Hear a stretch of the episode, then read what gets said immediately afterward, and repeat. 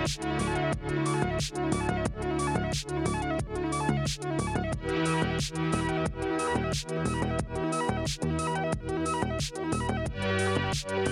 everyone, and welcome to the Engage and Equip podcast. My name is Andy Schmidt.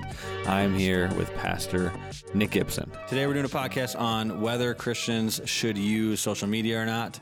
And we're going to cover a lot in this. Probably, we're going to go through each different social media. We're going to go on how it affects men, how it affects women, different generations, um, and whether or not this is a thing that Christians should use or not. And so, like, this has been something that some of my friends have come to me and been like, "You should do a podcast about this because I don't know if this is a thing that I should be using.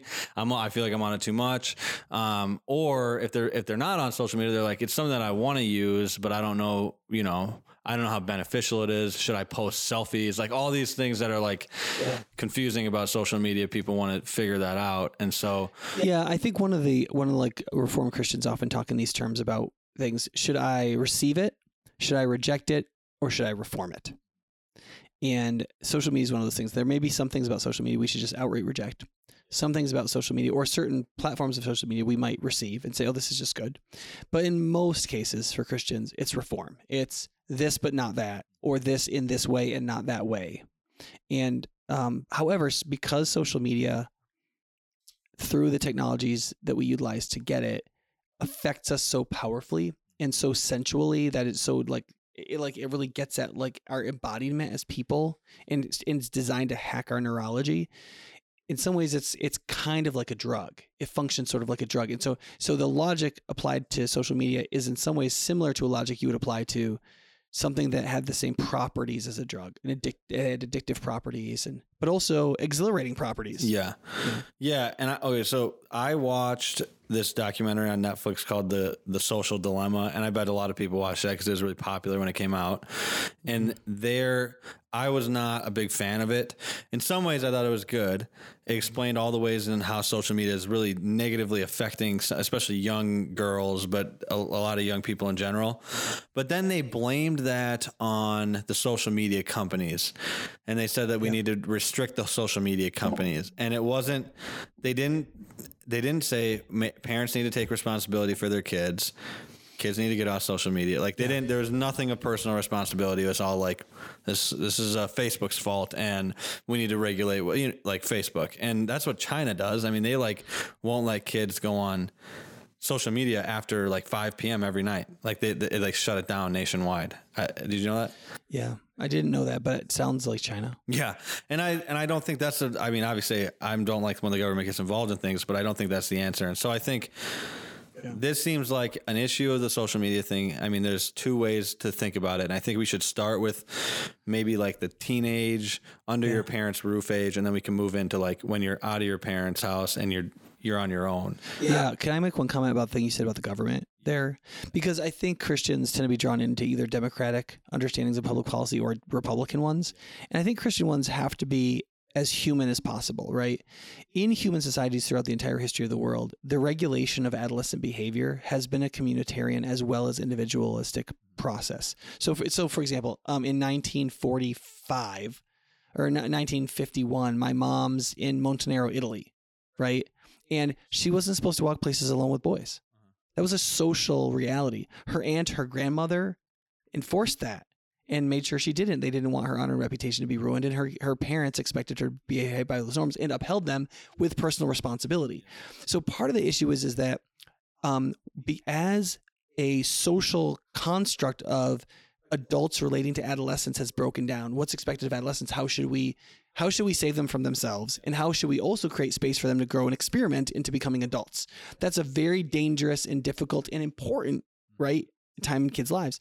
And so adults are supposed to all agree on a, a, stru- a, certain structure that both allows adolescents to be adolescents, but also keeps them from damaging themselves in a way they're prone to. And then each parent is individually responsible to uphold that with their child in that context. And so it's both and it's both the social structure and then the parents have ground to stand on. When social media companies, along with tech companies, along with the expressive individualism of deconstructing American culture within progressivism and the deconstruction of American culture through capitalism, yeah. right? Where where both consumerism on the sort of free market Republican side and a structured like deconstructing kind of progressivism, like every like everything's fine, like there are no norms. Those two things both both enabled this culture in which like there is no agreed upon thing where all the parents agree how kids are supposed to behave and what is or isn't healthy for them or what isn't isn't good for them or what is or isn't moral for them. And so because of that every parent is literally on their own. And very few parents have the moxie to stand up for what they believe in light of whatever else is going on with the kids or the ability to harness the authority to do it.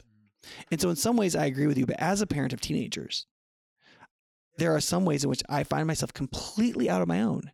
And parenting in that context is very different than parent than like my parents, where there were there were some norms. Teachers, parents, everybody agreed, at least on some things. on things. some things, and mm-hmm. now that's just not the case. Yeah, it's completely eroded because nobody wants to tell anybody no. Yeah. Yeah. I yeah, I agree with that. I mean, that's nobody wants to tell anybody no and no and my generation hasn't heard the word no their entire childhood Right, because basically. your your generation's parents were told that saying no to a child was psychologically destructive for their de- for their development, as opposed to the truth, which is the opposite. That that regulation is necessary for kids' development, and that is built on the word no. So the so the two the two questions that we're going to answer in this podcast, we're going to try to answer in this podcast is how much is, how much do you regulate as a parent of your kids, and how much do you regulate of yourself personally? relative to social media. And I think one of the things that you got at in our pre-discussion was important is there's no such thing as social media, right? There are different platforms of things we call social media that do very different things. And therefore the way they interface with us as human beings is very different. I mean, Instagram and Twitter aren't the same thing, right? And Snapchat is a completely different thing, right? And so all these things are different are different phenomenon. Right, right. And and so there are ways in which they're bad for the country, like Facebook dumping millions of dollars into the election in Georgia, for example, or Minnesota. Yeah, I mean that's like, but, but that's not what we're talking about today. What we're talking about is the thing itself and its effect on us as human beings. So we're gonna go. Let's let's start with with let's just start with Instagram because that seems to be Instagram and Snapchat are the two like most popular ones I think for my generation. Yeah, that's probably true. Um, I don't. I mean, I know like everybody in my age has Instagram and Mm-hmm. and. I don't have Snapchat, but I had Snapchat before. I use Snapchat and I know the dangers of Snapchat. I know the bad things that you can do with Snapchat. I, I don't necessarily understand a way in which Snapchat can be used positively, but we can That you can't do through another messaging. yeah, thing, right. Where you get to like keep the messages and they don't disappear, so you can remember what Like you were talking about, or just a or texting just thing, texting. yeah. Yeah. literally, yeah. And so let's start with Instagram and Instagram and how it relates to teenagers and how their parents should look at this. Um, should look at Instagram because I think this is a this is a conversation that's good because you're a parent of teenagers. I'm I was a teenager just a couple years ago.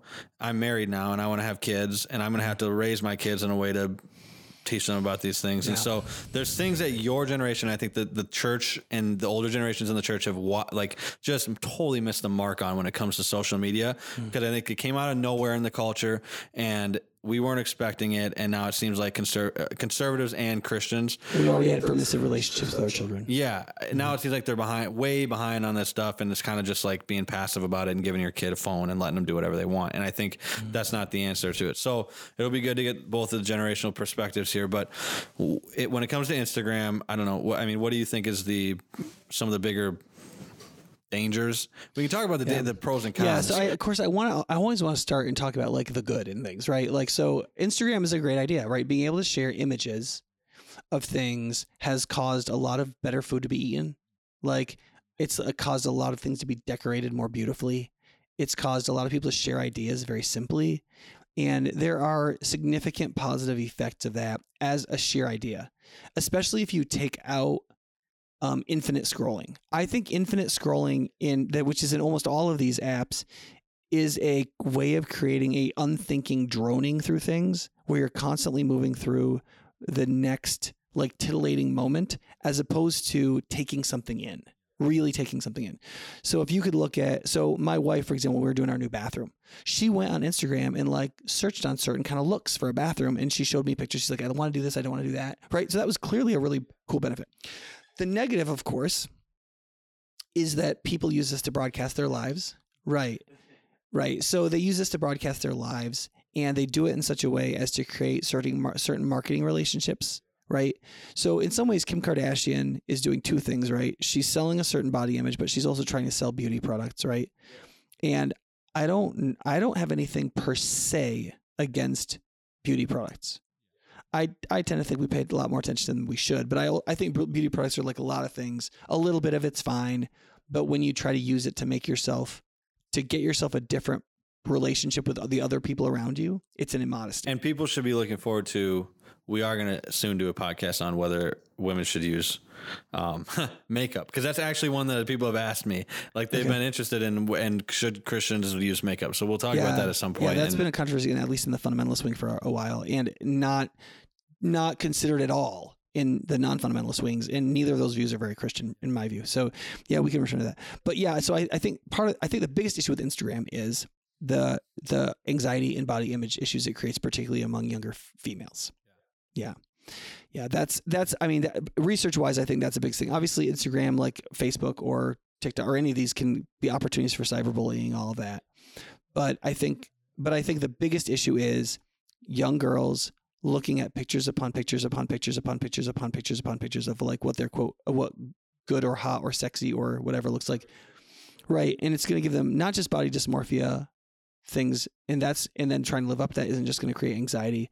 There's all the anxiety of like did anybody notice my picture? Did they not notice my picture? Did i look cute enough in that? How can i make a cuter picture? And in Let the me- high school, there's like a competition because there's like the girls who are just naturally more attractive, and they they get more likes than everybody else, Mm-hmm. and then you get these other girls who are not as attractive who who don't get as many likes. So then, what do they have to do to get more likes? Well, you have to remove clothing. I mean, that like Right. because the guys are the ones who are liking the picture. I mean, Generally speaking, yeah. that's how that works. Yeah, and also we're teaching the the girls who are naturally gifted in prettiness that this is the most important thing about you. I mean, one of the things. I mean, one of the reasons I have I've often told um, younger men if if they think a girl that they have a shot with is in the top five percent of attractiveness among women, do not date her. And and I've I've had women be like, "That's a terrible thing to say," and I'm like, "What do you do? You think you're in that top five percent?" But I said the, the reason why it's a problem is because if you're a woman and you're in that top three to five percent of attractiveness, you have been conditioned by everybody around you since you were since you got pretty. Have you heard of the crazy hot scale? Yeah. If you are, Yeah, I've if you're listening to this, watch the crazy hot scale on YouTube. I mean, it's basically just like the hotter a girl gets, the crazier she gets, it's, and it's this whole. But there's different quadrants and stuff. yeah, right? and then there's like No, unicorns who like Yeah. a ten hot, and then like a one crazy. They don't exist. Right, But it's yeah. right. it's- Yeah, yeah, but but my point I made before that video came out a long time, and it's it's deeper in this sense that if a if a girl is, is just born and she's just very pretty, I mean, just she just is, then what happens is is she starts getting more and more attention on that basis, mm-hmm. and if she especially if she developed early, oftentimes as she tries to express herself personally. It actually detracts from the amount of attention she gets. She finds that that's not a good thing. Mm-hmm. And so it can lead girls either if they develop early to not develop very well mentally, emotionally, and personally because they can't improve upon what they are when they walk into the room, or they're just sexualized and treated like a sex object. And so they either are extremely resentful and have a negative relationship to their sexuality and towards men, or they realize how much power they have and they learn to use it ruthlessly. And no husband wants either of those. no. And so I always tell guys, look, if you've met this super hot woman and you're like, oh my gosh, this is gonna be great, just be careful because, like pastoring, sexually speaking, the saddest, most angry men I've ever pastored are the ones with the prettiest wives. Really. I mean, I mean that's not literally true. The, those men, the men that I have been the most upset, have had extremely, oftentimes extremely attractive wives. Now there are other men with very attractive wives that don't have any issues Yeah. Right? So it's not like all attractive women are bad, but the women who are are often in that higher quintile of hotness. And it's just because they're used to using. Right? It's not. I'm not saying it's their fault. What I'm saying is, yeah, the, how they are socialized, the way people treat them is in accordance with their sexuality, and tr- they, they get treated less as people. Yeah, and that causes a whole bunch of issues when you're trying to be married right, that to. are not their fault. Right. And if you are a woman and you're very attractive, I would suspect in your own personality that there has been some deformity created by the attention that you get because you're attractive. So a pull that back a little bit, how much att- attractive, but also like, I mean, I mean, frankly, I think it's something worth seeing a counselor about, yeah. or like just asking Lord, like, how have I, how have I, how do I see myself that is inordinately related to how I look Yeah.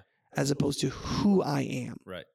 Okay. So, Anyway, and I and I think Instagram is Yeah. particularly bad on that. I think that it hurts attractive women and less attractive women, yeah. and creates a competition among women, Mhm. which is really unhealthy. that has nothing to do with who they are, but it has what to do Right. with what they look like. right and they and because they see sexuality as such a currency they sexualize themselves Yeah. and they encourage other women to sexualize them Right. and they encourage men to think about them in sexualized ways Yeah. and all of that's bad and it creates a ton of anxiety for women And it makes sense that they do it. I get it because you, Mm-hmm. Yeah. the currency is valuable and they get Right. what they want. and nobody wants to not play in the market everybody wants to be purchased yes. right mark Regnerus talks about this like with christian youth he's like listen even among christian young people um, all things being equal most christian men will have sex with whoever will have sex with them 1st Mhm.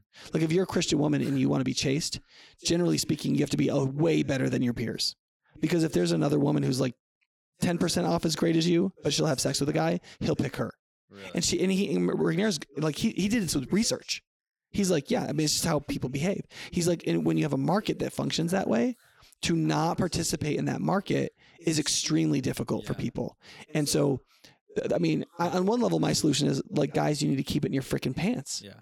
Like if you stop doing this, women will seek to win. I mean, the whole economy of it will change. Yeah. But I don't know that. I mean, we got to do everything, not nothing, right? Yeah, men have to keep their pants, but that also means they have to see their sexuality, their manhood very differently. Women need to see their like. There's so much that has to be done. It's not just as simple just to just don't have Right, sex. we just mirror the world. well, there's a lot of with a guys little bit also. of Jesus veneered on top. We, you know, we wait ten more minutes to have sex instead of like literally being chaste outside of marriage. And there's a lot of guys I know that keep it in their pants, but they don't. They they still are have no idea what it means to be a man. They don't know. Like that's the problem too. I mean that that's a, that like that happens. But back to Instagram real And quick. so Instagram creates this kind of, and it, it creates the, the body dysmorphia. It creates the competition, the sexualization, and it it produces an, an enormous amount of anxiety, which, when untreated, tends to lead to depression. So what do you do about this? My opinion. I'll give my opinion, and what I'm going to do when I have kids is. I've realized from being in my generation and growing up in the tech age. I mean, we've I've had technology and I, smartphones came out probably when 2006. I think is when the iPhone came out, maybe 2007. And I got my iPhone in eighth grade, and in high school I did terrible things with uh, with it, and got addicted to porn pretty heavily, and doing things with girls. And so I feel like I have a good insight into what these things smartphones do and what social media and Instagram does. So when it comes to At Instagram, if I have a daughter, well, if I have kids, they're not going to get smartphones, but that's that's that's a whole different thing. But like, I feel like I my opinion on these things, especially when it comes to the image based social medias, is that they're probably way worse for women than they are for men. That's my opinion. I think that's true of at least of Instagram. Yeah. because I, I most of the guys I know that use Instagram, it can be bad because they're looking at pictures of girls that aren't good. Mm-hmm. But the the worst way in which it's used is that it's just like can be mindless, dumb videos that they watch over and over and over again. And Yes, that's I think that's dumb- almost as bad. too. Yeah, I yeah, and so, but I Yeah, don't think the, it's the infinite immoral. scroll. The infinite scroll really changed these, and the guy who invented that has apologized to the world. Yeah, he said, "I'm sorry. That that is a technology that has done so much damage, because it basically it, it allows them to suck an hour away from your life, and you got really nothing for it. No, yeah, you and, and like eighty percent of the videos that you watch are not as funny as like one or two of them. Yeah, it's not it's not a good thing. But as a parent, what are you supposed to do? Like your kid wants Instagram, and you let's say let's say you have a daughter who wants Instagram. I mean, your daughter has Instagram, Yeah, so you're you were like, this is fine. yeah, I, I yeah. So, so f- f- I do think it is. Okay, what I don't want to put in people's minds is like, well, it depends on the kid because it usually doesn't, right? But I, it also does. Like, so my first daughter, she just can't really do that because she's so driven by friendship and like oh. interaction with people that she'll just get sucked in. She just can't do it. My second daughter thinks high school boys are idiots and immature and stupid and has and is trying to become a millionaire and she's like 17 right? So like she's got no time to waste on social media and blah blah blah, blah right? So she can have it and like she'll look at it for a couple minutes a day and she'll she will discipline herself to not look at it for more, more than 15 minutes blah blah blah and it'll work fine for her because she has the capacity to use it as an adult. Should use it right? Yeah. so it does depend a little bit right? So i would say the you know the, what they say about sexuality is one of the reasons to teach abstinence education in schools is not because kids don't have sex. It's because they delay their first active sexual activity for between 8 and 18 months. Mhm. And well, listen, when you're talking about that, that's the difference between a 15 year old and a 17 and a half year old, or or a 16 and three quarters year old, right? That's that's kind of a big difference, you know. Like, and so I would say, you know, just delay it as long as you can, um, or say, um, my hope is that we'll have better parental controls as time goes on. You know, Well, there are great ones on the iPhone. There's great. I mean, they've started yeah, to do because things. I, on, I think for a lot of kids, like if they spent if they had 15 minutes a day they could spend on Instagram, and that's it, they probably would be okay. You know, but there's a lot of stuff about Instagram you just can't take away, yeah. right? But um, part part of the issue is is like when your kids grow up, they're not probably going to do none of these things, Yeah. right? Well, So- okay, so there's a group of people listening to this right now, and this is how it always is in these podcasts, that are like either parents or people who are like, oh, my kid's one of those kids who can use it, and they're not. And then there's, and then and because there's probably like five kids out of every like million kids who can use. I mean, I know so many young people Yeah. who just. I- I don't have a single friend. I don't think I have a single friend who who should be on social media.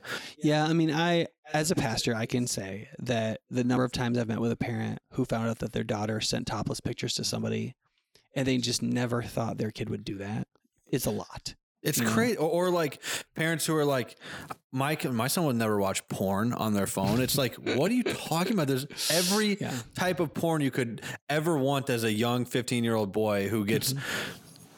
Yeah, who gets you know turned on every eight seconds. Like that's that's. So what? Okay, so here here's the thematic point I'd like to make as a like a as a shepherd, a spiritual shepherd, which is this. I think if you pay attention to Jesus, what he teaches is is that what you pay attention to is one of the most important things about you. Yeah. Both as an adult because we're still developing as adults Mhm. or as as young people, right? Mhm. And so one of the things about social media is that they all share Mhm. is they all say pay attention to me and pay attention to the things I can show you. And in none of the cases i- are they set up to in to make us the kind of attention payers that Jesus wants us to be. In in most cases, they're designed to make us the opposite kind of attention paying creatures than we're supposed to be. one like uh, we talked in the wisdom about hyper focus and deep focus and it makes us into hyper like social media especially makes us in a lot of them like snapchat Yeah, they're all TikTok, hyper focused, right? There's, there, I, I can't think of any social media that the purpose of them is deep focus. yeah i mean the, the ones that like facebook's the only one that you're going to get like longer form posts and things like that Facebook. that's the only one where you can do long form posts but like twitter you, Mm-hmm. you it's like a 240 characters Yeah. Tw- so Twitter and Facebook are a little bit different. And Facebook is a hodgepodge of everything, right? And so Facebook can also therefore be used in very different ways. Yeah. So, for example, I think Facebook Marketplace is. I mean, I can I can waste a lot of time in there. right way better craigslist though i mean it's Yeah, I found it easier to use than Craigslist. Yeah. craigslist hasn't been updated since it Yeah. Well, I think they gave up because of Marketplace. really I think so. Yeah. I mean, people still post on Craigslist though. Yeah. Yeah. Anyway, um, I didn't even know it existed for a long time. Anyway, so so there's that. No, I didn't know that Facebook had a marketplace for a while, and I was like, what? And it was like, oh gosh, yeah. yeah, and then everybody caught. So then, so yeah, so then Facebook can be. I, I think I so I use Facebook as like an address book. So at church, like when some name comes across my desk of something that happened to someone, I don't know who that is, because of the way Facebook is curated with its algorithms. I normally can type in their name and they're going to come up, and I can see their face and go, "Oh, that's who that is." So in that sense, like I find Facebook very helpful. But if I go to Facebook and I let myself read that first or second post thing that comes up in my feed, Yeah. I can lose 25, 30 minutes just like that. Bef- like, you know, and I, so I have to, sometimes I like divert my eyes a little bit, click right on Marketplace because that's what I came to do Yeah. or whatever. Because I, you get drawn in because it's human. It's people are interacting and you get drawn into that interaction, especially if you think you know how to correct them. Right. You Okay. Okay. Let's okay, let's wait. Let's wait on Facebook for a second and talk about that in a little bit because But, but, but, but, all these are an example of the kind of yeah, attention the we're meant attention to pay. span. I yeah. think that if you start with the question, how does Jesus want me to pay attention to things? Yeah. And what does he want me to pay attention to? Okay. What am I paying attention to and how? And then how does that shape me as a person over time? I think that you'll come to see social media is not conducive to any of that, If you which means Yeah. you do not want these techno- technologies developing you. But is there a way to use them in where they don't develop you? That's, That's- the question. And that's I, the question. I don't. I, in my opinion, is no. Like I found it to be like I mean, especially for me personally, like Instagram is so difficult because because you can just get you just scroll and scroll and get sucked in on the explore page. I can watch sixty thousand basketball videos in like Yeah. two hours and be like, I just did that, and I happened? it didn't Right. happen. Nothing helped, and so right. And so you didn't read Jonathan Edwards or Yeah. Blaise Pascal or Yeah. the Bible or Yeah, or like yeah, so I'll spend like an hour doing that, and then and then I'll go to bed early that night and not do, do my you consider quiet time. YouTube a social media? Oh yeah, I didn't even think about YouTube. That's a whole Because I different think it thing. sort of is It is, yeah. It, it's because of technically how a it social media. to your yeah, profile. yeah, and I think it's a little bit better because you're going to get some more longer form informational stuff. Like Mm-hmm. a lot of you know, you can watch all of like Jordan Peterson's lectures on there. You can Right. watch you know Rogan talk for two hour or four hours with Kanye West. Like things that are long form that are going to give you more information. There's a lot of like educational videos. Um, there's a lot. There's not a lot of like sexual stuff on YouTube, as far as No, I, I don't know. think you can actually put literal porn on there. No, I don't think. No, Um, I'm not even sure you can have nudity. no, you can't. Yeah. I don't think you can um, unless you like rent a movie that has it on there. But like, Right. the, other than that, like it seems to be more information based. And so, but but uh, just yeah, getting sucked in is very easy too. And there's there's also the like you know the white supremacy algorithm where like you get more of what you choose, and then you get more slightly more extremer content of what you choose. Mm-hmm. And then if you keep going, like before you know it, you're a arco a narco fascist or you're a white like you're looking you're like literally listening to a white supremacist. You're like how did i get this video? Or like some kind of like fascist like communist or something and you're like how did i get but it's like well it's just the algorithm. It just keeps taking you in a particular direction. And the reason why that's important is not just for like for me. I'm like how, how am i getting these videos right? But it's also like this is what happens to young people most people who are conspiracy theorists, diehard conspiracy theorists, their source is YouTube. Yep. And it's because they've they've done what you just said. Watch like a regular video and then mm-hmm. one step deeper and deeper, and then they, then the right. And the- so imagine what happens when a 13 year old gets a hold of an iPad and is secretly watching YouTube videos at night for two hours when their parents don't know. What the heck are they watching? Right. Yeah, so like- they start out they start out putting in something from Disney, yeah. but a week a week later Yeah. they're watching something disgusting and violent and Mm. truly like I, I have a friend who that was where one of their their kids ended up she just snuck it to iPad at night was watching videos and it went from video to video to video until by the time they figured out what's happening she had watched so much incredibly disturbing stuff her personality had changed and they have spent years trying to rehabilitate her and it was just just like idea based things, like like things that weren't. I mean, obviously, there's no, yeah not well, like I mean just stuff. just watching stuff where people are incredibly defiant yeah, yeah, right? Like yeah, yeah, yeah. 13 year old watches some girl being incredibly defiant and that being glorified in the context of a video, right? And she's from a family where you listen to your parents Yeah. and you do what you're supposed to and you and then she goes, "No, maybe I'm going to be like this. This is what people are like out in the real world." Yep, yep. And then it's like, like, where the heck did that come from? As a Right. parent, you're like, where, what the heck? And you don't know. Right. That's why I don't think you should buy your kids iPads and stuff like that. That they should even. I I just think kids are so sneaky. I just know how sneaky I was. Like they're so sneaky. If you give them one of these things, they're just going to use it. But they're gonna they're gonna find a way to use it to do evil. right because it, you got to remember that the uh, the the attraction to use these kinds of sensual things it alters our state of consciousness Mhm. so just like like a guy who's getting aroused is going to do something with a woman he would not have done if he was thinking about it not in her presence Right. he'd be like well i'm never going to do that it's like the joke like don't shave your legs because it'll keep you connected to reality for like women because it's like the one be like okay i'm not going to let it get past here Yeah. but then when you're actually in that moment, right, because you're in an altered state of consciousness, your sensual self wants to push it further. It's the same reason when I walk by my desk at 8 p.m., I have a great desire to sit down and play a video game. Right? Yeah. It's the same, like, there's a visceral part of me that's actually hacking me, my mind sensually Yeah. in such a ways to draw me to something. It's not pain, but it's it feels powerful inside of me unless I truly master it. Does When that I was sense? in yeah, when I was in high school, I used to I played uh, NBA 2K all the time. I was like Yeah. it's highly highly addicted to NBA 2K, Mhm. and I had a rule in high school where I wouldn't let myself go to sleep until I had won three straight championships in a row with my association team. Um, and sometimes I would take like seven hours, and I would be up till the morning, and then I would fall asleep and sleep through school, and that and it, that's obviously that's like a bad thing to do, but Yeah. but yeah, I feel like I've kind of in some ways like mastered the video game thing because I've gotten less interested in video games at my at my age now. But I, Yeah, if you start living a real life, sometimes that happens because Yeah. you start living in the realm of meaning. Yeah. And, and video games just seem ridiculous. I still play. I still play sometimes.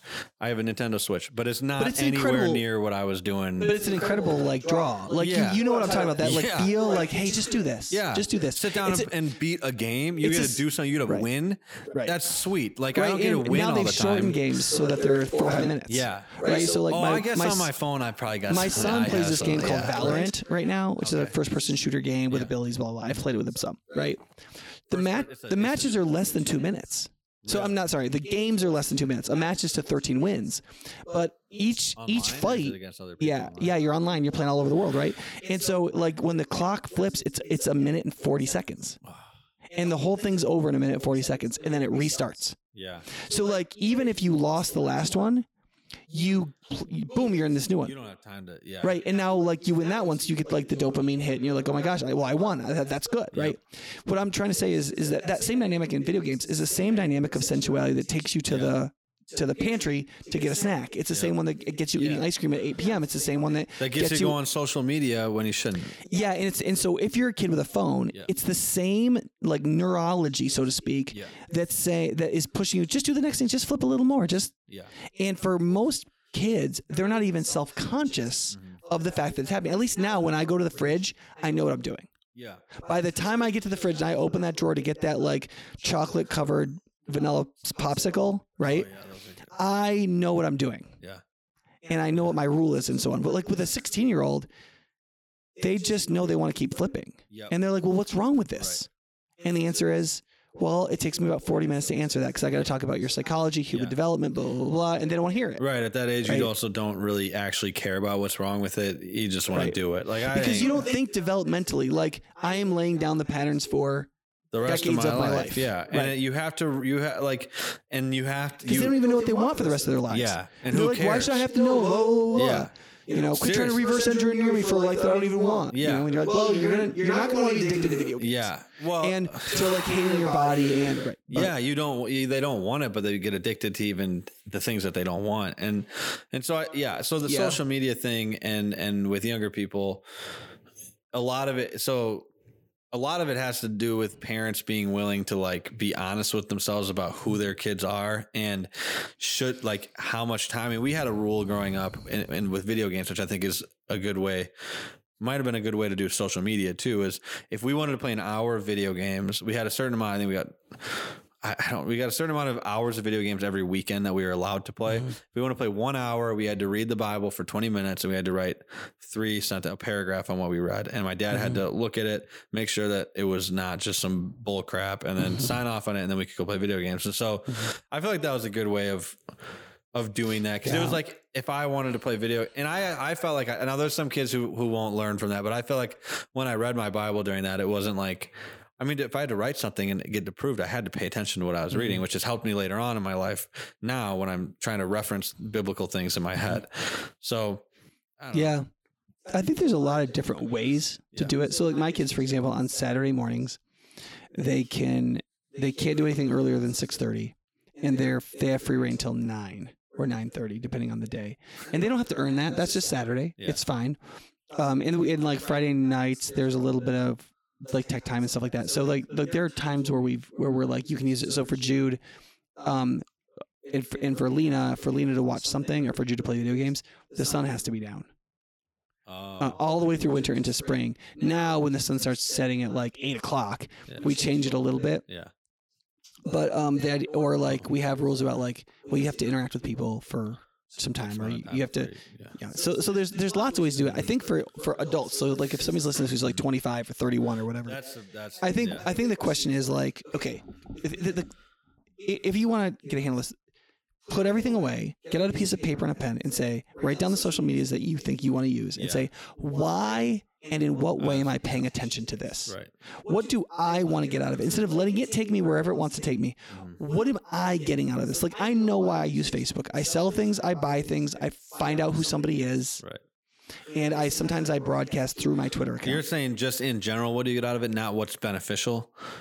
well, I mean, hopefully you're think that's how you're thinking. Because that's what I was going to say. I think like I think people my age should think about what is beneficial. And I don't Right. I, I can't think of one thing that's beneficial about Instagram. The only thing that I can find is running a business and using that as a as a digital marketing strategy using Instagram. I don't Mm-hmm. Yeah. see any reason to to use Instagram or so people who create situations of beauty most of these are women in my in my circles at least will use it to like look up looks um, i know a lot i know women who like makeup who like to find makeup looks on things like instagram i'm not sure that's beneficial I but bet I, you there's other places to do it because I, I bet if we like took a, a a sample of of them looking for beauty things and then how much that gets sidetracked into other things, I bet Right. you that's pretty high. Like oh, I'm sure that's true. Yeah, Yeah. But I, but just to say, like, there are there is something to use Instagram for. Like, I've been on, I have gone to Instagram. I don't even. I think I have a login that I created just so I could look at a picture because they like kind of force you to do that. But I don't. I mean, I don't have the app on my phone or anything. Like, one way to one way to deal with some of these is just don't have it on your phone. Like, you know, you don't have to have Facebook on your phone. You can go to a web browser and use it that way, and that some that you know some there's some things like that you can do. Um, people have heard me say before, you can go to non-chromatic on your phone where you like take the color off your screen, and just that just makes it so much less engaging. It's much easier to just turn your phone off and put it away. Asking yourself every time you take your phone out of your pocket, why am I doing this? Yeah. Is there a purpose? Because for a lot of us, it's not the social media; it's the twitch of pulling out the phone and doing something. Then, because we pull it out, well, what app are you going to open? Right. Well, social media apps are always openable. Right. And I mean, there's another way to do it. That, well, a lot of guys in in in that are struggling with sexual sin, they will. And the iPhone has this. You can lock down apps, and you can be like no internet app or something like that on the mm-hmm. iPhone. But you could also set time limits, and it could be helpful to get an accountability friend and to be like, you know, here's the pa- you have the passcode, so I can't change the time limit, but I get 30 minutes a day on Yeah. social media. That might Yeah, be I helpful. think formal limits can be good. I also think fasts are good. Just like pick a month and you just erase all all the social media apps from your phone for that month. You just don't get them at all. I think that can be really helpful. Yeah. Part of it is like my 17 year old daughter. She did that for a month and she's like, I'm not putting these things back on my phone. My life is so much better. Yeah. No, I mean, I was grounded all the way through like high school, and I mm-hmm. realized that I was going on on and off, and mm-hmm. I realized that when I didn't have social media. When I had my phone to do social media, mm-hmm. there was things that I was experiencing in real life and seeing mm-hmm. that I didn't experience with social media because every second of the time that I wasn't interacting with people was taken up on my phone. And so there's the little things that happen. I don't know how to explain it, but there's just things I missed all the time because I was on my phone. And when I didn't have my phone, I got to see these things and experience things that happen in real life that everybody else throughout hu- human history had to experience and be patient and wait. It mm-hmm. was like, Most people are less anxious, happier, and they are more just, they feel more healthy. They feel more clear headed when they shut their phones off. So okay, let's. I want to shift into Facebook, getting Okay. more into Facebook because I think this is a problem. My generation, man, like I don't like using Facebook. My generation, we don't do Facebook that much. yeah, who wants your parents watching? Yeah, Yeah, yeah. This is a problem for forty-year-old women and a lot forty like Comparing families and stuff. and like yeah and like and Yeah. even men and like getting into political arguments that are mm-hmm. useless i mean my dad he is like anti-social media but he got on facebook and he had to mm-hmm. like quit after a couple months because he was fighting old high school friends about about politics. And i was like dad like three months ago you were so against that. And he's like well he needs to know. And i think like he you know came to his senses and he was like yeah this that was a useless conversation on Yeah. I, we have threatened to throw people off the elder board at this church because of some posts on Facebook. hmm Yeah, just and it wasn't their view. It wasn't like they're Democrat or Republican or whatever. It was the way they were talking to other people. It's so easy, Facebook. and it's it's the, uh, one of the things that bothers me probably the most about all social media is that people will be big tough guy when they're behind a t- keyboard, but when you get face to face to have a conversation about this stuff, they are cowards. Yeah, And keyboard courage is a real thing. what the heck? I don't have keyboard courage because I feel like I hate emailing. I want to call somebody and talk to them about these things because I feel like I'm just better at that. I'm not a good. I'm not good at email. I always reply to one. I always when Nicole sends an email to like five people, I always reply to one person on accident because I don't know how to use it. But um, Yeah. Yeah, I, yeah, listen, I hear you. I and, and this is this has led to the fact that like I I'm struggling more and more with younger people engaging in positive conflict. They don't want to They won't stand up and say what they think. I had a conflict at church recently where this younger woman felt like this young man wasn't um, acting relative to our COVID protocols properly. And instead of, t- and she didn't talk to him. Like, actually, the Bible literally says you're supposed to do. Before you go to the Right. church, I'll, And yeah. she didn't even do the second step where she went and got somebody else. And the two of them, t- they, he They just, just, skip that. Go to went, went some- straight to somebody in authority to try to get him to not be able to come to the event anymore. Yep, that's because that's what they were Yeah. grew, grew up on in the public schools. Is like you don't have to confront anybody. And right right you just tell somebody and they'll go cut their throat for you and and and like I, I understand why this young woman did that and I, but I'm mad I was mad at my staff member who let her Did you did you hear? Did you see the okay? The Badgers basketball team played Michigan basketball team, and Greg Gard, the Badgers basketball coach, tried to, to shake Jalen Rose, the Michigan basketball coach's hand, and Jalen Rose kind of shrugged him off, like walked past him, didn't want to shake his hand. Mm-hmm. N- I don't see a problem with that. It's competition, but I think you you don't. oh I think that's very unsportsmanlike I know you got mad at me at church basketball one time because I didn't shake hands with people. I I, th- I think it's unsportsmanlike, but like. I'm not gonna fake it and pretend like I like losing. That's a whole different conversation. But here, no the- you don't have no you you can you can that has nothing to do with it. What it, what it says is there are sportsmanship rules that are above losing and winning no matter what. We are humans first. We have we have like it's it's like a knightly code right? Like there is a there is a chivalry to this competition. Because if that breaks if, if Jalen Rose won't shake the other coach's hand why can't a player on the bench throw a chair onto the floor why can't why can't a guy who gets fouled when he's about to dunk punch the guy in the face right because there's supposed to be well, there's rules ba- around that. I mean, there's no rules in in basketball. right but whatever we won't do socially has to be legislated into rules and then you get too many rules right if jalen rose will just shake the guy's hand if then we don't have to have we don't have to have hardly any sportsmanship rules I think it's Jalen Rose, but yeah, go Jalen ahead. Rose. I Yeah, think it is. Yeah. so- sorry, that- I mean, that's what I meant. So, like, yeah, yeah, that I mean, there's not supposed to have to be a, a rule at the Oscars that you can't go up on stage and slap the person. yeah. Well, he's banned for ten years now. Did you see that? Yeah. yeah. I mean, and his I can, I can understand that. yeah, I get that too. It's like okay, but but the the to finish that story was I think he should be banned for 10 years unless Chris Rock wins an Oscar. Yeah, Chris Rock is a is an, is a boss because of that. I mean, he took that like a man. But uh, you know, he walked past him, and Greg Gard kind of got in his face and was like, you know, shake my hand, and and and he, I think he went way too aggressive at Jalen, Yeah. and Jalen got in his face, and it became, became this huge fight between both the teams, and it was people got out of control like like that. It. Like was a physical fight? yeah, everyone was pushing each other. I mean, it was bad, Oh. and it got out of control. So the you don't want that NCAA, what was their answer to that? They were kicking around the idea of just completely taking away sh- handshaking after the game. That was their solution to that, and that's That is so that's- 2022. Yeah, exactly. Don't It's do the it. most idiotic- It's insane. Yeah. Like I'm not like I, I'm like personally, you know, I'm probably more of like a bitter competitor, and that's probably an issue I have. But like, I don't love shaking hands with people who just kicked my butt. But like.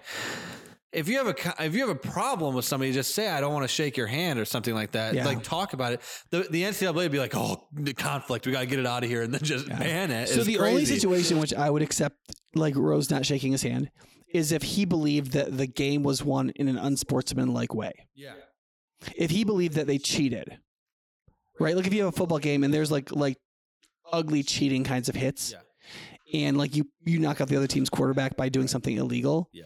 then. I don't have a problem. Yeah, 'cause the- the because shaking sportsmanlike your has been broken already. Right. Yeah. When you shake the hands, you acknowledge this was a a legitimate competition yeah. right? I accepted it was a legitimate competition, and therefore I lost in that legitimate competition. I concede. If, Oh yeah, if Right, that's that what it sense? means. Yeah, I, yeah. so Uh, I yeah, just- yeah. so I'll let you bring this back to social media. Yeah, I was gonna say. So, like what you're saying about conflict, it, social media media is a really easy way for 20 year olds to hide and to not deal with conflict, but to pretend like they're dealing with conflict by typing a bunch of stuff that doesn't make sense, and that's grammatically incorrect most of the time, and it's hard and to then the social media company is supposed to step in in in and, like and say stop it. Right. Yeah. And then wh- why which is they're social not very equipped to do because there's way too many posts for them to do it There's way too many posts, and there's always a bias. So you know, yeah, if I'm bias. coming in as a Republican and I say and Nick's a Democrat, and we get into a Twitter argument, Nick could call me a, like a stupid F word, and Mm-hmm. you're probably not going to get banned because you're a Democrat. That's just how Twitter is. But I will as a Republican, Yeah. and so there's a bias there. So it's like that. That's an issue too. But the problem here, yeah, I, I the point that you bring up about hiding behind the keyboard is an issue, and when it comes to conflict, my generation has a problem with that, and that's why I think a lot of people in my generation have been frustrated it's been the imaginary Yeah. with myself, and it's something Yeah. that conf- you can become too co- confrontational where you don't need to be Yeah, confrontational. I, but yeah, I think I think social media tends to lead to the wrong kinds of conflict dynamics, right? Like people people are passive or they're too active or they're I think like I have seen people try to use Facebook comments on articles and stuff like that as an attempt to try to do a good job to practice. And I think if you do that, then that's fine. Um, but like, I, there's part of it is like, you know, what's Facebook's fault? What isn't? So, for example, I'm 44. I'm like, I'm just about to end, enter what what Brady Boyd, who's a pastor in Colorado, calls the stupid decade, right? Like affairs, all that kind of crap, right? So, I mean, I can look up any girlfriend I've ever had, see how she looks today, see if she's divorced yet, see if whatever. You know what I mean? Or like, I mean, there's so like, there's so many like things that are not really Facebook's fault that that I can do through Facebook that I couldn't have done without Facebook. Does that make sense? And and so I wouldn't say Facebook is bad in that way. I would just say I would say I have access to a sin I would not have had access to without this. Same that with that's what video like video porn. I mean, like you had access to it in like the 50s and 60s if you're going to go to the Yeah. to get the VHS in Yeah, front when of I was everybody. a kid, there literally were dads with with chests in their bedroom, Mm-hmm. And and there were like the magazines and the VHS tapes. Right, but you had to do you had to go out and get that crap Mm-hmm. in public and and risk it all. Oh yeah, the only pornography I've seen in my life, in my whole life, is was either a VHS tape or a magazine. I've never, I mean, I've never seen, I've never, let me say it this way, indulge. I've seen like pictures come up here and there, but I've never, because I, I kind of tried to get clear of that when I was like still in college. And um, smartphones, like, like the, uh, the first smartphone came out when I was in seminary, in grad school. So I was just before, so there was internet porn that you could see on your screen.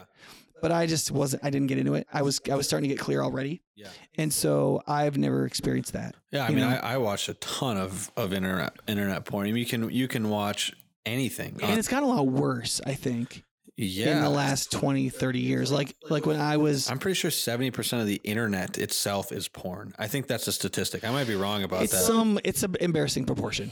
Yeah, I don't know what the number is, but and it's so whatever you want, I mean, you can get, and it doesn't. I mean, it doesn't have to be legal. It doesn't, but it's on Yeah. there. You can go find it, and that's, yeah, that's a whole issue because you get little kids now that the the age in which kids are watching porn is younger because of smartphones, like six years old, five years old, first yeah, and then they're porn. sharing it on buses and stuff like that too, right? Like when I was on a bus, I saw. I mean, I saw some pornography in magazines on a bus a couple of times, but like. You know, a bus driver could come back and take that magazine from you. yeah, if they see it, right Yeah. and and like they don't they're not as as able to come and just take your phone No, parents will flip out at them if they do that. Yeah, and the, even if they're watching porn on it on the bus. Yeah, yeah. and so like i've had parents say their kid is addicted to porn in the church Yeah. the kid professes faith and they're like well how do they do you know how they got like connected to it and they were like on the bus people were watching on their phone on their phones on the bus That's yeah. I, that's that doesn't surprise me, but yeah, that makes sense. And so, so okay. So what are, what are but that's not technically social media i mean facebook doesn't promote that and uh, social media is most of the social medias other than maybe snapchat are mostly free of that stuff generally speaking of of hard porn of soft porn? There's tons of soft porn on yeah, of- Instagram. Of, sensualized pictures and videos. There's a lot of it. Yeah, yeah. The reason you're watching it is because of the sexual uh, payoff for you neurologically. and and and Yeah. Christian men can do that with and justify it in their head and be like, she's fully clothed, and Mm-hmm. like I'm not seeing her boobs, but it's like you know she's shaking her butt, and you're like you're aroused, and so like that's right, the, the ener- the energy and the dynamic of this video or picture is sexual. It's a problem. Right. Yeah. And so, so with, with Facebook, what besides the marketplace and like being able to look people up, I mean, what are what are benefits of this? Because I, I don't I don't see benefits. Again, Mm-hmm. Yeah. Facebook is great for digital marketing and getting like if you have a product in a business, it's it's like really good for that. Other than that, I, I don't even know how to use it, and I, I don't yeah, like I don't. posting. I on don't it. use this messaging app. I have had people. So, for example, uh, a guy who I pastored in Florida died this year, Mm-hmm. and I was able to contact his wife, get her address, send her a note very easily through Facebook Messenger. Um, so there are some practical things like that, but that's the thing. I try to use Facebook as a as a literally a book as a as a as a like a address book, basically. networking, yeah, or yeah, Mhm. yeah, yeah, like a, a way to contact people. Yeah, because even like even though like I've been free of porn, like I've never had a porn addiction, I still can easily be drawn into just like flip through pictures of attractive young women. Yeah, And it's that's like Yeah. just the like that's not what I'm supposed to be paying attention to. yeah, My attention isn't for that. And Right. and I don't know that that young woman would like be flattered knowing that a middle-aged guy was like, yeah. bit, yeah, you know, and I don't I don't there's nothing worse than a creepy pastor just about. Yeah. I mean, yeah. It's and about as and bad as it like you, gets. you have like your wife, and you should. I mean, for me, like I shouldn't be paying attention to really any Yeah. other women, even if yeah. it's like and and like as you grow in your life you have children you have responsibilities there the premium on your time what your time is worth either investing in yourself resting doing the things that you really need to do there's just not enough time for all of it. You're always borrowing from peter to pay paul. I, I can't think of the last day in my life that i had where i didn't have multiple things i ought to be doing with my time so to speak This is what this is one of my favorite things that Matt Chandler has talked about in relation to pornography and, and men being addicted. He was like, is the, ti- the time it's just like all he was time like, you guys' problem is like. You should be exhausted when you go to sleep. You have way too much time on you. I mean, he was pissed off when I heard this thing, and he was like, "You have you have so much time on your hands. You get home and you got like five hours to do whatever you want. You just like like you you know mess around you're on your phone he's like you should be exhausted when you get home. He's like i get home from work and i'm like I, he's like i was in the car i like pray god give me some strength because i gotta go into my wife and my kids and i gotta like care for them. And it's like he by the time you go to bed you should be exhausted. You shouldn't have time to and that was like eye-opening for me because my generation is all this talk about how like like we want to like eliminate like all the like all the stuff that we're doing in our life. And i was like actually it feels like to me that's like probably a good thing to like Yeah. keep doing because laziness and sloth is is a really easy thing to get to get drawn into and Yeah. yeah, Yeah, you don't want to do it to the point where you're neglecting relationships but i feel like there's a for a man and for a woman there's a healthy amount like you should be tired There, there's a number of ways in which I think younger generations have had their lives complicated by everybody who's who's clamoring for their attention. Right, the the consumer market is clamoring for their attention. Buy my stuff. The sexual market is clamoring for their attention. Look at this stuff and and monetize it. The social media markets are doing that. The governmental markets vote for my candidate. Um, there's all the awareness markets. How be aware of this and you know signal that you care. And then there's the delicacy markets. Well, you have to have the right kind of coffee made in the right way, and this is the only place that makes this properly. And there's all these like complexities that enter in, and yet no, virtually none of them should really substantially matter to us. We don't need to pay attention to any of them.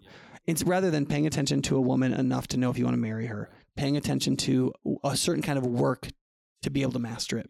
Right that kind of thing. you just said something about the like the uh, awareness stuff that's huge on on instagram and facebook. I don't know if you remember during um the black lives matter riots in minneapolis and that there was the black squares that people were posting on uh, do you remember that? They, they, so on instagram there was this big like movement where you post a black square and that means that you stand with black lives matter.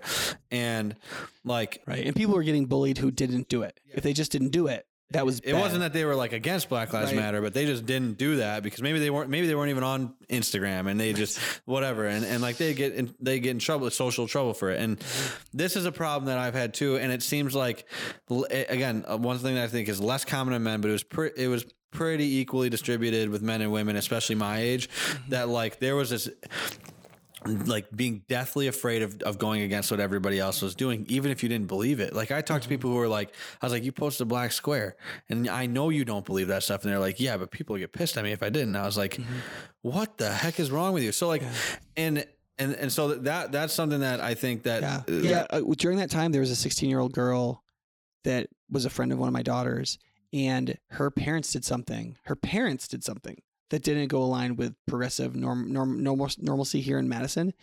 And in a couple of weeks, she was down to one friend, my daughter. really, Yep.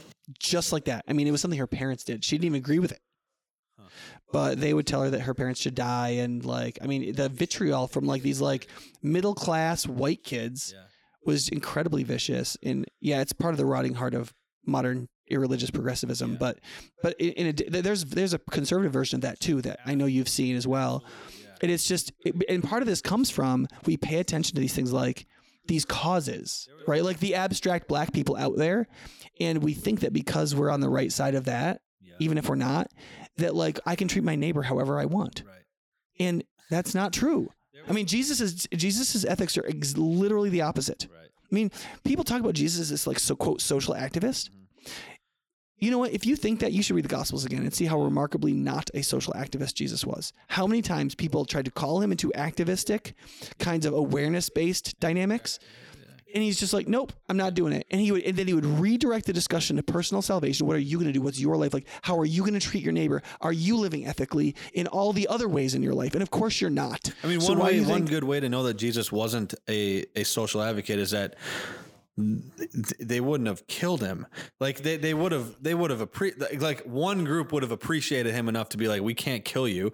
Like if he was a social activist, whether it was for like the more somebody cons- would have been on his side. Somebody would have been been on his alone. side. Nobody was on his side, and they just Right. killed him. So it was like even his own Right. disciples would turn against him. So he was just like, he was just not a social guy. I mean, when it comes, yeah, his disciples just they were too afraid to speak up. They were those people you're talking to. They were like, "Well, I, I don't want to say anything." yeah, I don't think it's bad. Like I don't think Jesus is bad, but I, am not going to say anything about him getting killed. right. Yeah. And I mean, think about this: how many how many younger people who are either Christians or like like Christ interested that they miss that in the Gospels. Like the Gospel writers are like, "Look at Peter."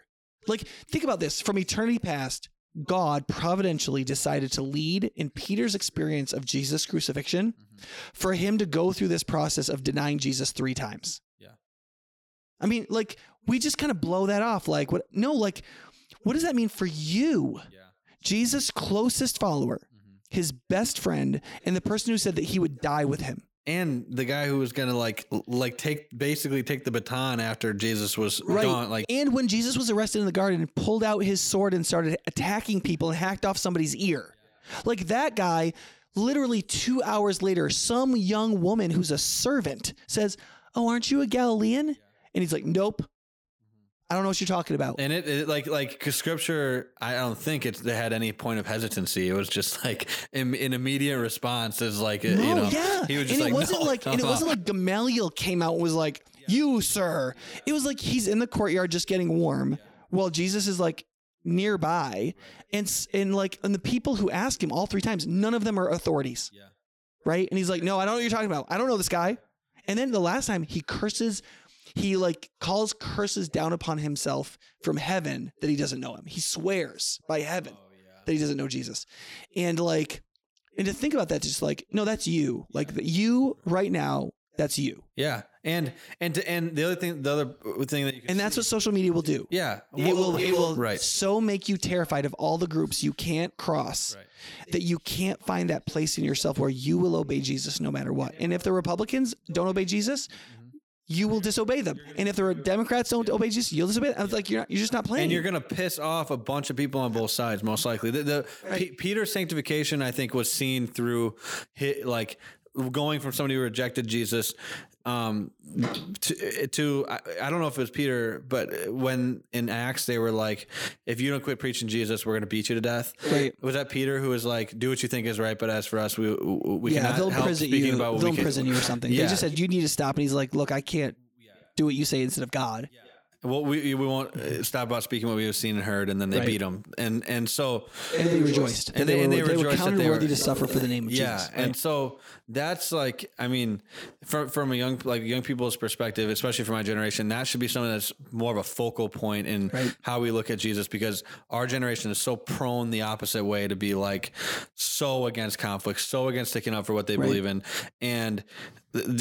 Peter's sanctification was that he was once somebody who was against the conflict, but Mm-hmm. then he turned into somebody who was like, not that he was for conflict, but he was just like, I am, I believe what I believe, and I am what I am to God. Yeah, and, I think this the is what it is. who wants to be like, well, wait, but like, I mean, there's some of these groups I do believe what they believe. Okay, it's great. Like, Listen, because Jesus wouldn't be co-opted or possessed by any of these groups, he interacted with all of them, and people came to follow him from all the different groups. There were Pharisees that came to Jesus. There were Sadducees that came to Jesus. There were Jews of different sects. There were there were revolutionary communists. Basically, I mean, Judas was a zealot. I mean, the zealots essentially were like revolutionary, violent people. That'd be like somebody from Antifa like and like conservative Republicans and like moderate Democrats and a corporatist like Matthew was a tax collector, like all these different people. And by the time you get to Antioch in Acts 13, they have to call them Christians for the first time because there's no other label to use. They're not a Jewish sect anymore. There's so diverse a group of people that they just have to call them after this Christ they follow, so they call them Christians. So by not being possessed by any groups of people, they became the most diverse people, but also the most like morally focused people. And what you'll find too is that people who are part of that group identity, especially on the social media end of things, they will they will claim diversity and be the least diverse people you'll ever meet. Uh, from from my perspective, is that they they will they'll be like, I- am all for diversity and everything, and then and then Yeah. if you say anything that goes against what their group thinks. Whatever that uh, whatever that diversity was, You're it doesn't exist anymore, man. Like they're not for it at all, and that Right. so you find that it becomes just like kind of a a- a- I don't know what word it a paradox is that that's not a paradox just like a weird reversal that happens Yeah.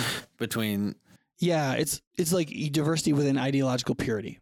How much diversity can we have within our ideological purity?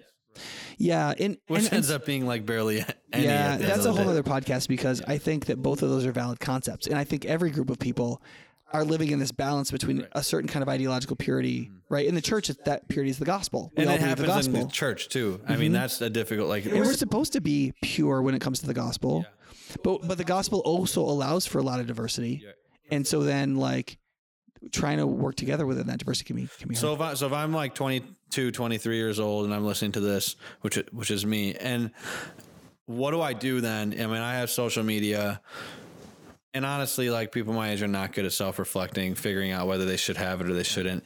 My my opinion is like I would say just get off of it for like two weeks, see how you feel, see what. Bene- kind of write Yeah. down the benefits and, and then write down the things pros especially if you struggle at all with anxiety or depression oh yeah or if you struggle with sexuality Yeah. or you struggle with um outward like anger like treating people the way you shouldn't treat them and i would do it for longer than two weeks I, I would do it for a whole month, yeah, because it takes a little while for you to reach an emotional equilibrium again. Because like for some people, it's body image stuff that's that's creating anxiety. For other people, it's they're taking in too much negative news and it's creating anxiety they don't even realize they're creating. temper too, like being able Mm-hmm. to quickly shoot back at somebody just like off the cuff without thinking about it. That was something Mm-hmm. Yeah. you can so easily on Twitter just shoot a tweet at somebody and then like Right. t- the next day you'll be like, oh, I, Right, and, that and not tre- good. you- there's also the issue of like treating people as abstractions. Jonah Goldberg talks about how he'll get anti-Semitic emails yeah. from from like his writings and stuff, and he said every once in a while I'll write back and just say, you know, how dare you send something like that to me? And the reply he'll get is, I'm so sorry, I didn't think you read your emails. that like Jonah Goldberg was like this abstraction, this like like Jewish person guy who wrote this stupid conservative stuff I don't like, and then they found out that Jonah Goldberg, the man, like the human being, actually read the email and they were like oh they're mortified right? And this is what happens on social media is like you you you're attacking somebody out there mm-hmm. and even when you know their name and you actually know who it is there's still just this like little moniker like on the screen and you're not fully humanizing them and you're writing something you would not say if they were with you. And thro- getting that out of your life so what i would say to a lot of younger people is cancel social media and eat with a friend four days a week and have a conversation have a conversation with a person in person and and invest in that And also think about how difficult it is, Mm-hmm. because I that's like a, I mean that's been the case too. Like going on, you know, people go on dates with each other and, and they'll be like, I'm exhausted after this date, and it's like, why are you exhausted? Well, we had to talk for two hours. And it's like, you have problems, man. Right. Like you're supposed to talk to people, like you're a person, and so uh, Yeah. that that like th- I think it'd be important to think about how difficult it is to have a conversation with somebody, and maybe that's something you need to practice. Yeah, doing. yeah. I mean, I I think that. Yeah, I I, just think that if, what comes to us through our phones, including social media, has the potential for an incredible amount of benefit. I mean, just just amazing, and but I also think it's unsuited to our humanity. Yeah. And so one of the one of the things, and we're going to talk about this in other podcasts on sanctification, is what is your goal for your humanity? Is your goal transhumanism or is your goal transfiguration? Yeah. right? Is it that I want to transcend my humanness Right. to become the kind of creature who like has hyper focus and just takes in all this stuff and like is like globally interacting with everything all the time and that that's better than being this limited human being in space and time? Or is it transfiguration that I become a, so human that I can be glorified? Yeah. And the Christian's view is the second one Yeah. to be so embodied, so in the place where you really are, so paying attention to the people who are right there, so deeply focused on the things that really matter, in the way you hold your attention on the things that it forms you to become so more human Yeah. That you can be tra- transfigured into the image of Christ and glorified forever, Yeah. as opposed to become something quote better than human Right. So right? And I think that social media is in some ways indicative of this transhumanist idea that is that is fundamentally part of expressive individualism. That I want myself as an individual to be anything I can possibly be to express myself the way I want to, mm-hmm. even if the whole process, dynamic, and system is completely inhuman. Yeah. And I think that sadly, much of social media has an inf- inhuman effect, even though some of the things it can do are amazing. I have one more question about social media before we wrap it up because we've talked for a while. There's one thing that I think um, is important. Social media for Christians has of like lately and probably for no more lately has been used as a a substitute to, to sharing the gospel but like like with people like where like if i post a thing about the gospel on social media that means that i'm sharing the gospel with people. And my i, I think that's i don't think that i think that's you're fooling yourself and i think that's pretty weak. I mean yeah there can be good things that come from that but it's one of those situations where you're like like you're gonna we probably as christians we want to do the most effective thing not the like least effective thing and then hang on a like you know like a like a hail mary basically. I mean so Yeah. so should christians substitute face-to-face evangelism with digital evangelism is that healthy No, I no, I think that I think that um I think that the gospel is supposed to come to people as a deeply human process. I think that you have to realize that something has gone wrong awry in your humanity. And that God has a greater humanity for you in his Christ. And so the more inhuman the system you're functioning in, the more the system works against the message. Does that make sense? We're, we're doing an interview with Andrew Klavan, I think, in not too long. Yeah. And part of his new book mm-hmm. on Jesus is like using the romantic authors to humanize Jesus more yeah within the mental context we're in right now, so that by seeing Jesus as more human, we can understand him as more divine. Yeah.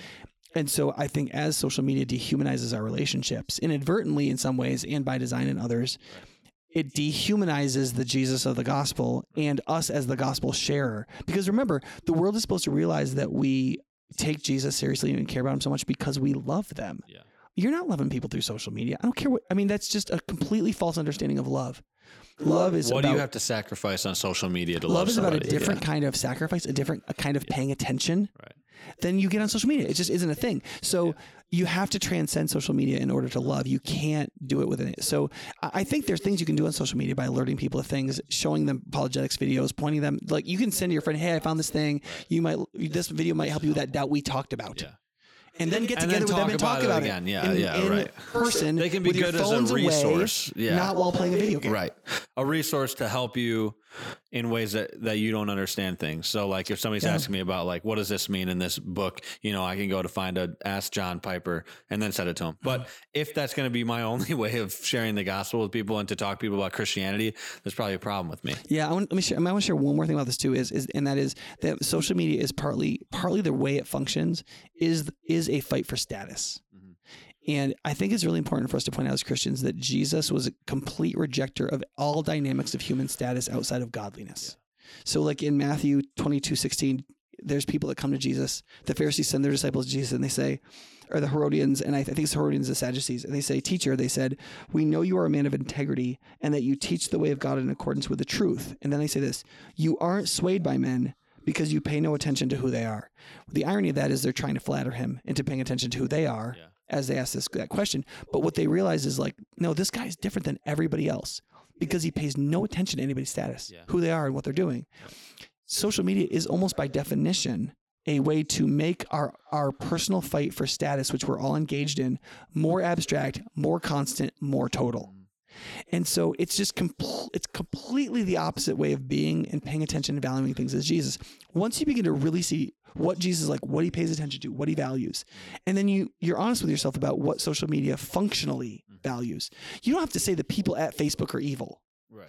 You just say, okay, what does this? Um, so uh, who's the guy who wrote No Place for Truth and David Wells wrote a series of books um, in the '90s about evangelicalism, and he was saying evangelicalism is not so much being destroyed by the doctrines we believe that we're believing the wrong doctrines.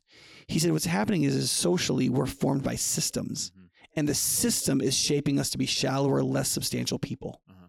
And so we're we can believe all the Christian doctrines, but because we're in a system that is making us shallower and less substantial, we are we won't be strong enough to believe in any of these doctrines, and we'll lose them. Mhm. Right? Social media is like taking that to the like the nth degree. The entire system is meant to make us less substantial and make us pay attention to things that make us shallower, weaker, and more vaporous. Yeah. The opposite of what the book of Ecclesiastes is trying to tell us. Yeah. And then Jesus comes and says, No, what you pay attention to is the most important thing. I think if you grapple spiritually with that question, what are you paying attention to and why? It will haunt you, Mhm. But it'll also lead you. It's a healthy haunt. I mm-hmm. mean, it's like one that, that's that's good. I, I I know when I started substituting some of the time I spent on social media with just like reading a book or like a mm-hmm. chapter. I started out and I was I I've gotten to the point now where I've almost totally substituted it, and Yeah. I've gotten better at reading. Like I can read faster and under, think longer. You think can, long. Yeah, there's a lot of uh, benefits that's come out of it, and Yeah. things like that. Just to substitute, it's just like you don't have to, you know, you don't have to just sit there and do nothing. Yeah, my daughter Rachel, she her big vice wasn't social media. It was watching whole seasons of programs on her laptop. She just have she would just have stuff playing all the time. She just watched her way through NCIS just like as fast as she could, you know? And it's just hours and hours and hours and hours and hours. And she finally realized this is crazy. Yeah. Like I'm blowing an incredible amount of time. So she just stopped watching anything on not on the weekend. Yeah. And she just started reading. Yeah. And she's read four books on personal wealth. She's read almost all of the Bible she hadn't read. She has invested time in friendships. She has like stuff that like she could have done at any time, but she hadn't done. Yeah. She hadn't built these two best friends that she had spent. She now has. She hadn't read these books. She hadn't read the Bible, and now she's like, "Dad," which has led to her and I discussing things like late into the night, like why is Hebrew structured that way? I don't understand it. Right? That would have never happened if she was just sitting at the at the bar in our kitchen watching. Watching, NCI, like, the Office, you know, the- yeah, The right, Office on her laptop, Yeah, you yeah, know? that makes sense. And so I think there's so many ways in which we just like I like listen, I have a lot of responsibility in my life. It creates a lot of anxiety. It's difficult. I have conflicts. I mean, just like a couple nights ago, I had to call somebody who had left a a comment on Google that our church was entirely racist. And I had to like interact with that person and be like, why do you think that? And you know, what happened and how can we right? And it resolved really well. But it was like I have to make that phone call, you know, like my whole day is like that, you know, and the, uh, there, neurologically and sensually, there's nothing I want to do besides go home, play video games, eat, and have sex. yeah, that's yeah, that Right? makes sense. Yeah, It- but that's not going to get me where I want to go. It just isn't, and I don't want to. I don't want to lay in death, and for it to have a sting. yeah, I want to. I want to be the person I imagined I could be. And, and the thing is, like, I'm never morally going to be that person. I'm already a failure. Yeah. Like, I'm 44 years old. I've, I haven't been the man I've meant to be. The only thing I can be in a romantic sense is to have been a person who fought to be the man that I could be my whole life, and maybe gotten closer to it at some points, and and maybe even closer to it when I come to death. You talked about this in a sermon one time that I think a lot of people liked and that I liked. You had this quote that was like, uh, "At the end of our life, a lot of Christian testimonies are not going to be about the healing that's done in their life. It's going to be about the fact that they never gave up." That was Yeah. you, you said that, and I thought that was Yeah. really good because. That's definitely the case with most people. And you, when you're a kid, like you grow, you're like, I'm going to do all these things, and then you realize you're not going to do those things, but you still have to deal with the fact that you're here, and so you got to do something, and and that is usually not giving up because it's really Yeah. easy to give up. Yeah. Yeah. I mean, if you if you went back to talk to me at 19 and you told me the script of my life, I'd be like, yeah, that's exactly what I planned. Like, I got married, I had children, I stayed with my wife, I was wildly successful in my profession. People looked up to me, young people looked up to me. How could you have a better life than this? Right? And the answer is yes. Here's what you'll also know when you're 44. You have failed in so many ways at so many times in so many consequential ways, and there will be so many things to regret that without the grace of God, maybe you would give up um, and your whole life has been a fight and a struggle, but also joyful and good. You know what I mean? I, I don't know. I would been like, oh, hmm. And then, I mean, like, in some ways, my life has gone well, and yet, like, I've had to fight all these things. I've had to shut down my social media, and I've had to, I've had to choose, to, like, just the fight to exercise and eat well. You're not going to fight if you're not if you don't if you're not. That's a that's a big point. I mean, you're not you're not going to fight if you're always on social media. You're not going to like you're not even going to have the like bandwidth to do these things if you don't Yeah. get off to some capacity and, and like live your life. I mean, that's that's an important thing too. Yeah. Yeah, and and I and he, I think one of the most disgusting and horrific effects of social media, and, and again, I'm not blaming Facebook. This is just what happened. It's it's kind of like what happens with an alcohol with an alcoholic is different than what happens with alcohol with like we are in some ways alcoholics to some of this stuff because of how we're wired, Yeah. and it's almost obliterated friendship. Yeah. And I think that's.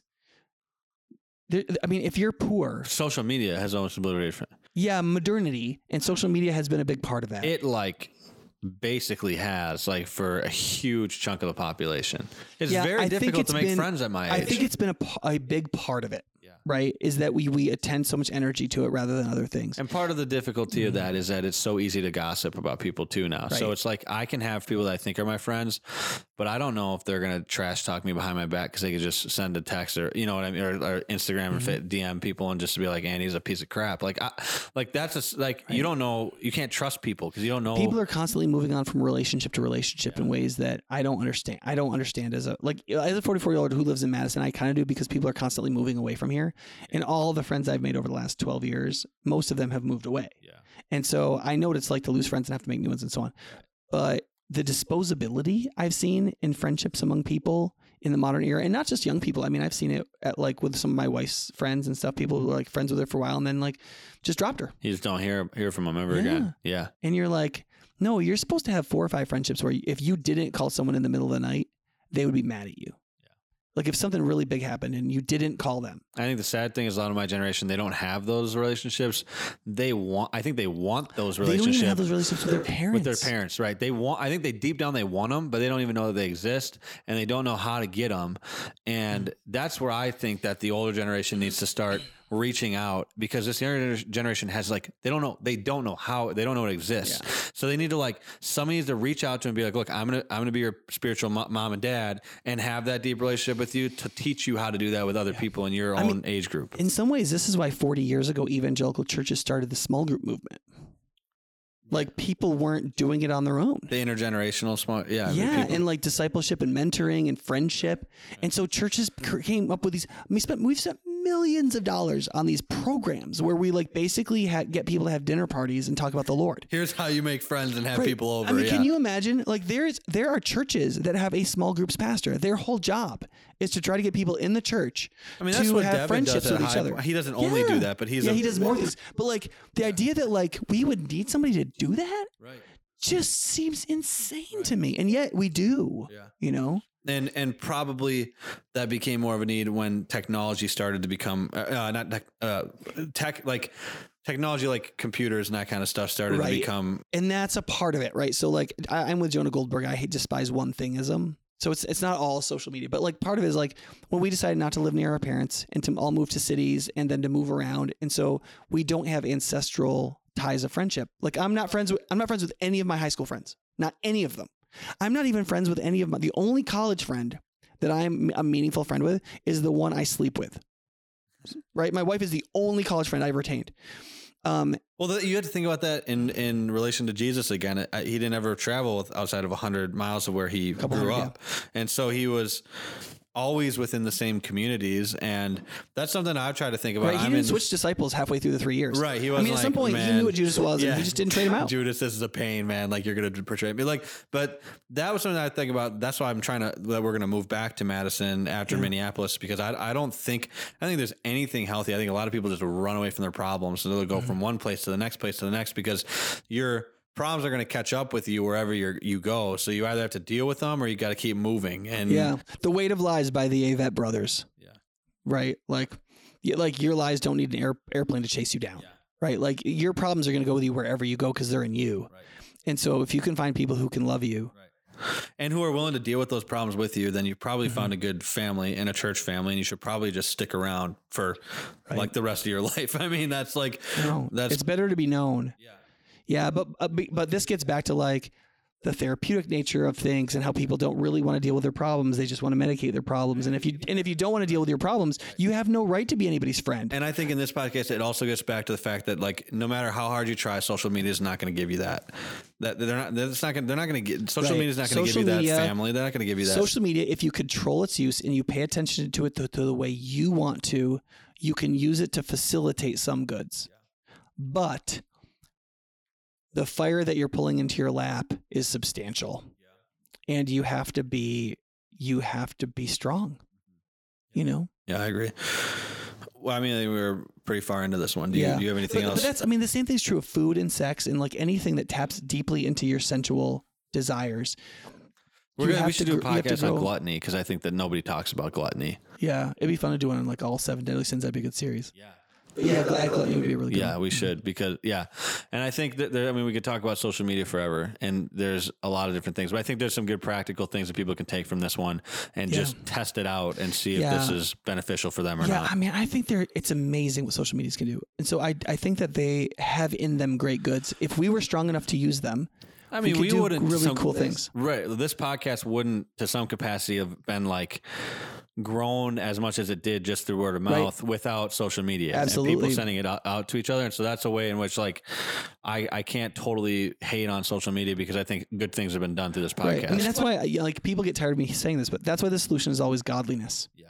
As we grow in godliness, we become strong enough to handle things so that they don't, like it says in 1 Corinthians 6, they don't handle us, we handle them. You know, and social media, you have to be pretty strong to handle it so it doesn't handle it. Which you. means that if you're a new Christian and you're young, like myself, you should probably just take some time away from it. Take a break. Mm-hmm. Yeah. So, all right. Well, I think we'll we'll, we'll cut it off there. Um, yeah, if, if you like this and you have other questions, make sure to send them in. Make sure to like, subscribe, follow, and share this with your friends on social media. um, and go to optivenetwork.com for more. Um, and I think that's it. We'll see you guys in the next one. Goodbye. Thanks for listening to this episode of the Engage and Equip podcast. If you have a podcast idea or a question you'd like answered on the podcast, send us an email at podcast at highpointchurch.org. If you'd like to find more episodes, you can go online to highpointchurch.org slash podcast. You can also find us on Google Podcasts, Apple Podcasts, Overcast, and other apps like those. We hope this episode was helpful to you as you grow in becoming a more substantive disciple and part of the local church. If this episode was helpful to you, rate or review us on Apple Podcasts or share this episode with a friend. Those are some of the best ways we have to reach new listeners. Until next time, thank you for listening to this episode of Engage and Equip.